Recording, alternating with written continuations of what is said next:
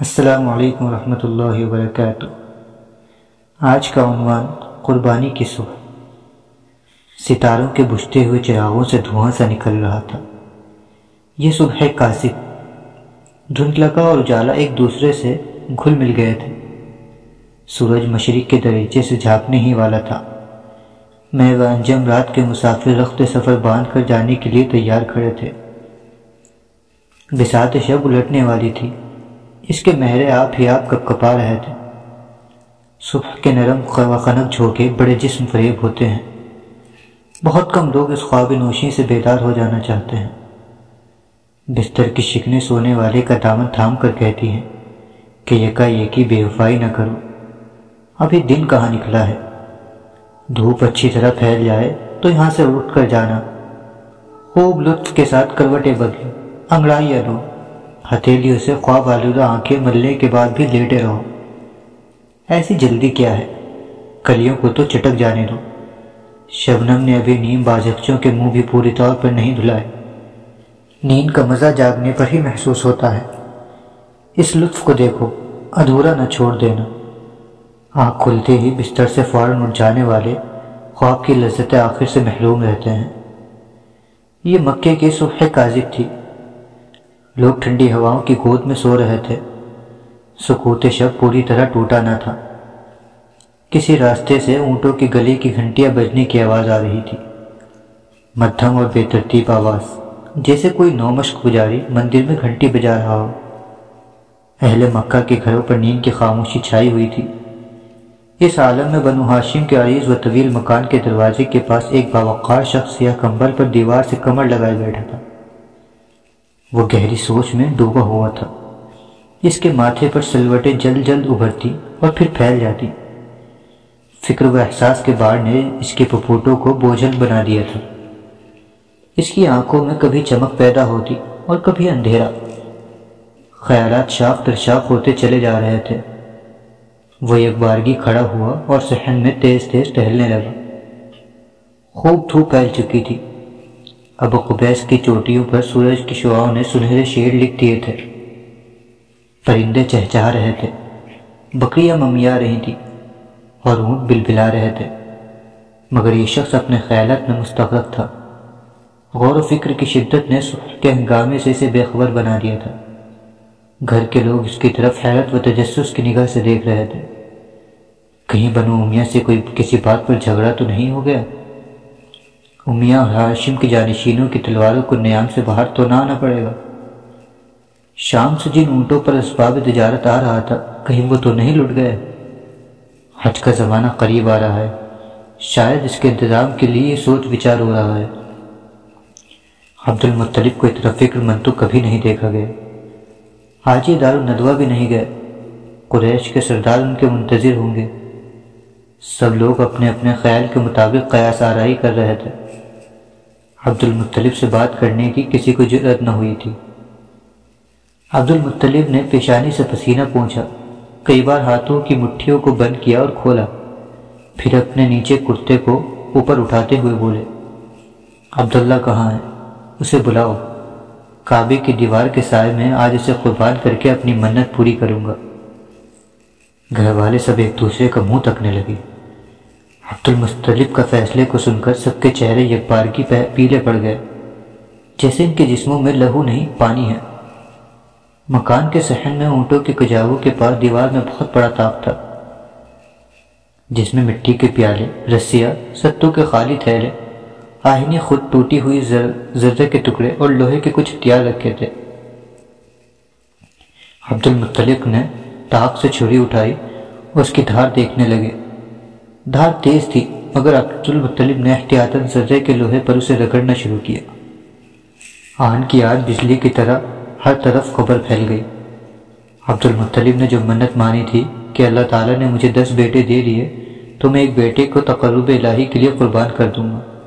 آج اس منت کے پورا کرنے کی وہ تیاری کر رہے ہیں۔ چھری کی دھار تیز تر کی جا رہی ہے۔ عبداللہ کو بلانے کے لیے آدمی بھیجوا دیا ہے۔ ہاشمی گھرانے کے لوگ بات کے پکے اور ارادے کے مضبوط ہوتے ہیں۔ اور پھر عبد المطلب تو قریش کے سردار ہیں۔ ان کے عزم کا بدلہ بدل جانا بہت دشوار ہے۔ تھوڑی دیر میں عبداللہ، حارث، ابو طالب اور دوسرے بھائیوں کے ساتھ باپ کی جانب میں حاضر ہو گئے۔ اور ان کے آنے کے تھوڑی دیر بعد عبداللہ کے ننیان والے بھی نواسے کے قربان کیے جانے کی خبر سن کر وہاں چلے آئے۔ عبداللہ ایک طرف چپ چاپ کھڑے تھے۔ سب کی نگاہ انہی پر تھی۔ ترس کھانے والی نگاہیں۔ ملتجی نظریں کہ کاش عبد المطلب کے ہاتھ سے کوئی چھری چھین لیتا۔ لوگوں کی ہمدردی کے اس منظر کو دیکھ کر عبد المطلب نے اونٹ کے کجاوے پر پیر رکھتے ہوئے کہا، مجھے بزدل بنانے کے لیے تم یہاں اکٹھے ہوئے ہو؟ ہمدردی کا یہ نرالا انداز ہے۔ ایک شریف آدمی کے افائے عہد اور تکمیل منت سے روکا جاتا ہے۔ میری منت سب کو معلوم ہے۔ رات میں نے قرآن اندازی کی تھی۔ پورے احتیاط اور ذمہ داری کے ساتھ قرے ڈالے تھے۔ عبداللہ کے نام کا قرآن نکل آیا۔ آج اس کو قربان کر کے اپنی منت پوری کروں گا۔ جو لوگ کم ہمت اور بزدل ہیں، وہ اپنی آنکھوں پر قمیصوں کے دامن ڈال لیں۔ جو ذبح ہونے والے کی چیخیں سننے کی تاب نہیں لا سکتے، وہ اپنے کانوں میں روئی ٹھونس لیں۔ لوگوں کو میرے بچے سے ہمدردی ہے، مگر میری شرافت اور غیرت سے ہمدردی نہیں۔ عدنان کی اولاد ہائے۔ اتنی کم ہمت ہو گئی۔ کاش ابو قبیس کا سینہ شک ہو جاتا اور تمام بزدل قریش اس میں سما جاتے۔ عبد المطلب بار بار داڑھی پر ہاتھ پھیرتے اور چھری کو الٹتے پلٹتے۔ اپنے عزم کا بات دکھانے کے لیے عبداللہ کے ننیال کے لوگ اور سب سے بڑھ کر ابو طالب درمیان میں آ گئے کہ ایسا نہیں ہو سکتا۔ ہم یہ کام نہیں ہونے دیں گے۔ پہلے ہماری گردنوں پر چھری پھیر دو۔ پھر عبداللہ کے جسم کو ہاتھ لگانا۔ بات بڑھنے لگی۔ عبد المطلب اپنی ضد پر قائم تھے کہ چاہے دنیا ادھر کی ادھر ہو جائے، میرا ارادہ نہیں بدل سکتا۔ مردوں کا قول جاندار ہوتا ہے اور وزنی بھی۔ میں اس وزن کو عزیز رشتہ داروں کے کہنے میں آ کر ہلکا نہ ہونے دوں گا۔ مجھے اللہ نے اپنی مہربانی سے دس بیٹے دیے ہیں۔ ایک بیٹا جاتا رہے گا تو کیا ہو جائے گا؟ پھر منت کا پورا کرنا ہے محبت اور تعلق سے بڑھ کر ہے۔ سخت کشمکش کی نوبت آ گئی۔ دونوں طرف سے کوئی بھی اپنی بات سے ذرا برابر ہٹنے کے لیے تیار نہ تھا۔ ایک ہاتھ میں چھری تھی اور دوسری جانب سے دسیوں سینے عبداللہ کے سامنے سپر بنے بننے کے لیے آمادہ تھے۔ یا سید القریش، ایک بات کہوں؟ مانو گے؟ ایک بوڑھے عربی نے اپنی کمر سے رسی کی گرا ڈیلی کرتے ہوئے کہا مجھ سے کسی بات کا اقرار نہ لو بڑے میاں، تمہیں جو کچھ کہنا ہے کہہ ڈالو۔ عبد المطلب نے جواب دیا۔ بنو عامر کے محلے میں جو کائنہ رہتی ہے، اسے تو آپ جانتے ہیں۔ بوڑھے نے دریافت کیا۔ میں کیا سارا مکہ اسے جانتا ہے؟ کہانت میں آج اس کا جواب نہیں۔ یمن اور نجد تک کے لوگ اس سے فال کھلوانے کے لیے آتے ہیں۔ عبد المطلب چھری کی نوک دیوار میں چھپوتے ہوئے بولے، اتنا ہی نہیں اوسان اور سیمانے کے بادشاہ اس کائنہ کی خدمت میں نظریں اور ہدیے بیچتے ہیں۔ چلو اس کے پاس چل کر اس اس سے قضیے کو پیش کر دیں۔ وہ جو کہے گی اس پر عمل کریں۔ گے اس سے کسی بات کا لالچ ہے اور نہ کسی کا خوف۔ اس کا فیصلہ دو ٹوک ہوگا۔ بوڑھے کے کہنے پر عبد المطلب نے کرتے کر اٹھایا ہوا دامن ہاتھ سے چھوڑ دیا۔ گویا وہ کائنہ کے پاس چلنے کو تیار ہیں اور یہ بات انہیں منظور ہے۔ اس چھری کو تو گھر میں رکھتے چلو۔ ایک رشتہ دار نے قدر جھنجلا کر کہا نہیں، یہ نہیں ہو سکتا۔ کائنہ کے فیصلے تک کہ چھری عبد المطلب کے ہاتھ سے جدا نہ ہو سکے۔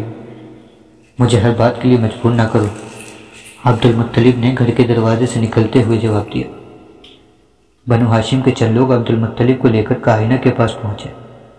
کائنہ ادھیڑ عمر کی عورت تھی، بکھرے اور الجھے ہوئے بال، چہرہ گرد آلو، نیم بھرانا جسم، گلے میں اونٹ کی ہڈیوں کے بدخوار مالا۔ ہاتھوں، پیروں اور بازو میں لوہے کے موٹے موٹے کڑے، انتہائی بھیانک اور ڈراونا چہرہ، لال پیلی آنکھیں، تنی ہوئی بھویں، شکن آلود ماتھا، نیلے ہونٹ، چوڑا جبڑا، عورت کا ہے، کوٹھی اچھی خاص دیونی تھی۔ ایک بدحیتیس نے کاہنہ کا لوگوں کو عقیدت مند بنا دیا تھا۔ لات وارزہ کے پرستاروں کا خیال تھا کہ غیب کی باتیں عام چہرے، مہرے کے آدمی نہیں بتا سکتے۔ اس کے لیے تو سب سے الگ چہرے، جدا وضع قطع ہونی چاہیے۔ سب سب لوگ عقیدت کے ساتھ کاہنہ کے ارد گرد کھڑے ہوئے۔ اس نے اپنی لکڑی کے اشارے سے جس پر زیتون کا تیل ملا تھا، زمین پر بیٹھنے کا اشارہ کیا۔ عبد المطلب چھری کی زمین میں، چھری کو زمین میں گاڑ کر اس کے سہارے بیٹھے۔ کوئی نیم خط جھکا اور کوئی اکڑو بیٹھ گیا۔ کائنہ کے روبرو معاملہ پیش ہوا۔ وہ غور سے سنتی رہی۔ آنکھیں بند کیے ہوئے جیسے اس کا جسم زمین پر ہے، مگر اس کا دماغ آسمان کی سیر کر رہا ہے۔ اور غیب کے نوشے اس کے چشم بصیرت کے سامنے کھلے ہوئے ہیں۔ ہم چاہتے ہیں کہ کسی طرح عبداللہ کی جان بچ جائے۔ اور ایک ہاشمی کی بات بھی پوری نہیں ہوئی تھی کہ عبد المطلب بیچ میں بول پڑے۔ آپ ان کے کہنے میں نہ آئیں۔ جو کچھ آپ کا دل ضمیر اور سب سے بڑھ کر یہ کہ آپ کا علم کہے، اس کو جو کا تو ظاہر کر دیں۔ اس پر کائنہ نے قہقہ لگایا۔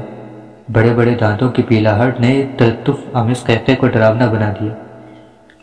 وہ اپنے خاص انداز میں بولی، منت دوسری بھی پوری ہو سکتی ہے۔ عبداللہ کے نام کے ساتھ اونٹوں کا بھی قرآ ڈالو۔ یہاں تک کہ عبداللہ کی جگہ اونٹوں کا نام نکل آئے، تب اونٹ قربان کر دیے جائے منت پوری ہو جائے گی۔ سب لوگ خوشی خوشی گھر واپس آئے اور قرآن دازی شروع ہوئی۔ قرے کا آغاز دس اونٹوں سے ہوا۔ ہر بار عبداللہ کا نام نکلتا۔ گھر والوں کے چہرے فق ہو جاتے۔ سو اونٹوں پر جا کر عبداللہ کی جگہ اونٹوں کے نام کا قرآن نکلا اور عبد المطلب نے سو اونٹ قربان کر دیے۔ عبداللہ چھری تلے سے نکلے تھے۔ انہیں دوبارہ زندگی ملی تھی۔